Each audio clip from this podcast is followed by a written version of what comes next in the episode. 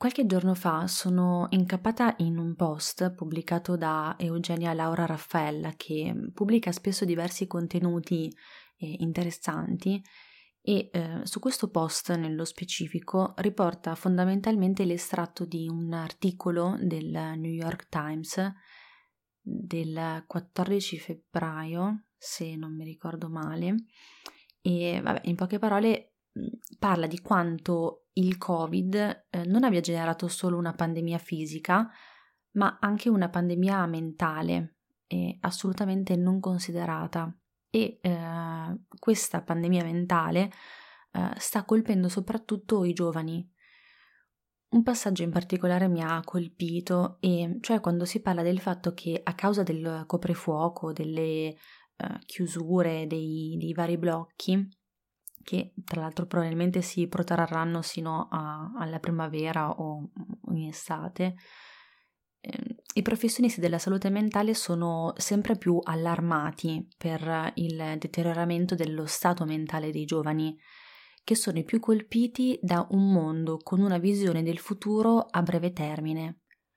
Queste sono le esatte parole riportate e proprio quelle parole che mi hanno mh, profondamente turbata, ma non perché non, non fossi già consapevole, ma eh, perché mi sono resa conto che oggi eh, stiamo iniziando a, a, provare questa visione del futuro, del mondo a breve termine davvero sulla pelle. E, e, questo mi ha riportato anche alle parole di Bauman quando esprime il concetto secondo il quale eh, in modo molto semplificato ovviamente, però il concetto ehm, per cui l'uomo immerso in questa società liquida, come la definisce, ad un certo punto si ritrova a, ad essere incapace ad immaginare una vita diversa da quella che ha. Anche questo è cioè, incredibile se uno ci riflette e io alla fine eh, più ci rifletto e più credo che la, la, nostra mente in un certo modo si sia intorpidita, mm, che il nostro potere di immaginazione si stia eh, indebolendo e, e, la pandemia sta ovviamente aggravando questa, questa condizione. E questo pensiero, non so a voi, ma a me davvero mi, mi angoscia. Cioè, per me pensare di non poter immaginare come si deve, e cioè avendo il pieno controllo di questa facoltà, mm, non so se ci rifletto mi fa sentire un po' come se mi mancasse un senso, mm, per intenderci.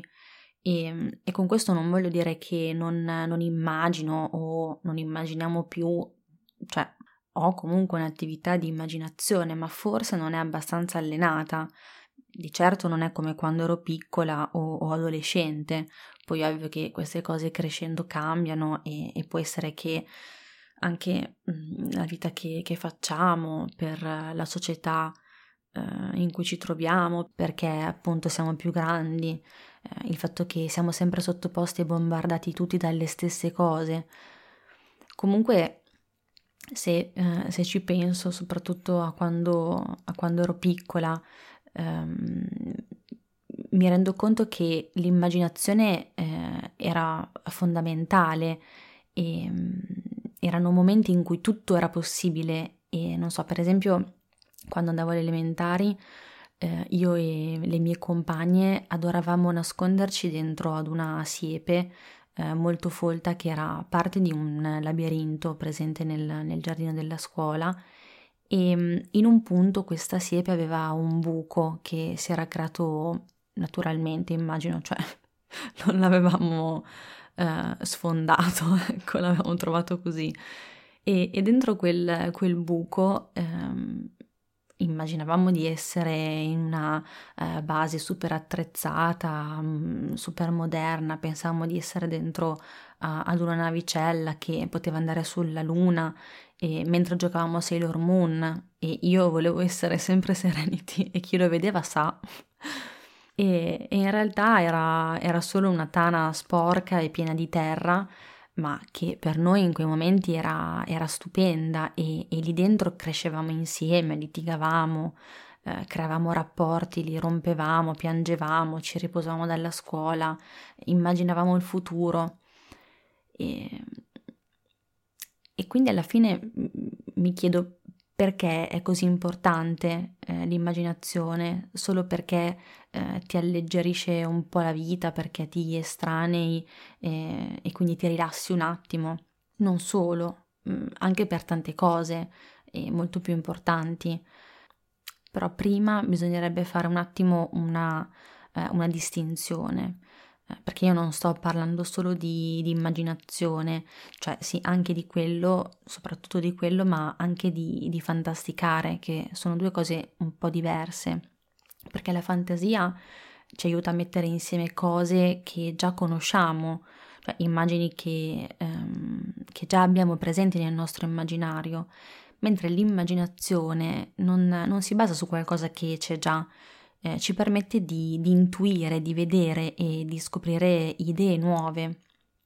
Ovviamente il fantasticare alimenta l'immaginazione e, e se siamo fortunati abbiamo, eh, l'abbiamo anche sperimentato proprio da piccoli e sappiamo che quando i nostri genitori ci leggevano le fiabe, noi non solo le ascoltavamo, ma le, le vedevamo, ci immedesimavamo nei personaggi immaginandoci le scene e, e ora che ci penso, quando uh, all'università seguivo le lezioni di neuroscienze, eh, durante le quali tra l'altro ho avuto anche la grandissima fortuna di approfondire i neuroni specchio con, con il professor Gallese, eh, quello che ho appreso è che quando vediamo qualcuno fare un'azione, nel nostro sistema si attivano gli stessi centri neurali. E se immaginiamo anche solo quelle specifiche azioni o quelle situazioni, per la nostra testa è come se accadesse qualcosa di simile. Quindi è, è davvero molto più complesso e profondo l'atto di immaginare. Per esempio, eh, a me capita a volte eh, che quando penso a qualcosa di commestibile, quindi molto spesso, eh, riesco a sentire distintamente il profumo di quelle cose, eh, se penso a una torta appena sfornata o al pane, ehm, a un limone. Se mi sforzo riesco quasi a sentire il, il profumo. E ehm, non so, per esempio, se immaginiamo di essere in montagna. Eh, alcuni immagineranno subito il suono degli uccellini, sentiranno l'aria fresca e pulita, e il rumore dei passi sull'erba o sui sassi. Se immaginiamo di stare in riva al mare, possiamo quasi percepire la sabbia tra le dita o il rumore del vento, delle onde e se ci sforziamo forse riusciremmo a sentire anche la sensazione dell'acqua che ci bagna i piedi o le mani. Però, come ho detto prima, l'immaginazione ehm, con un po' di pratica ci aiuta anche a vedere cose che non esistono, che ancora non esistono ma che in potenza potrebbero esistere. E questo è, è un potere, è un potere a, a tutti gli effetti. Eh, l'immaginazione ci aiuta a, ad evolvere, a vedere più in là e, e credo che la cosa più utile da fare per sconfiggere questo intorpidimento sia mettersi subito sotto. Quindi ho pensato, possiamo mh, mm, provare a fare una sorta di esercizio che ovviamente non mi invento io, e, ed è un, un, test della personalità. Scopriamo di che colore dell'arcobaleno siamo, scherzo, però è, è, un semplice test che ho, che ho, trovato e che spero vi possa, eh, vi possa aiutare ad immaginare qualcosa che non esiste. E, e, quindi prendetelo più come un gioco, mm, però cercate di immedesimarvi e di, di concentrarvi. Quindi mh, mm, fatelo in un momento in cui potete permettervi eh, di prendervi 5 minuti tranquilli. Quello che vorrei è che vi immaginaste di essere davvero nelle scene che vi descriverò. Potete anche aiutarvi ehm, scrivendo su un foglio le, eh, le, prime cose che vi vengono in mente. Eh, quello che mi interessa è che voi vi sentiate davvero parte dell'immaginazione che creerete, poi alla fine scopriremo anche quale aspetto della personalità corrisponde ogni, ad ogni risposta che, che darete. Allora, mettetevi in un luogo tranquillo, sedetevi comodi, chiudete gli occhi, fate due o tre bei respiri profondi e cominciamo. Immaginate di passeggiare attraverso una foresta. Sentite i rumori, l'aria fresca e umida. Intorno a voi ci sono solo alberi, tutto è verde. La luce filtra tra le foglie e siete con qualcuno che conoscete. Scrivete il nome della persona con cui state passeggiando. Dopo aver attraversato la foresta per un po', dopo aver camminato a lungo, arrivate insieme alla persona che è con voi al cospetto di un animale. Immaginatevi questo animale nei dettagli e scrivete di quale animale si tratta e anche che tipo di interazione avete con questo animale.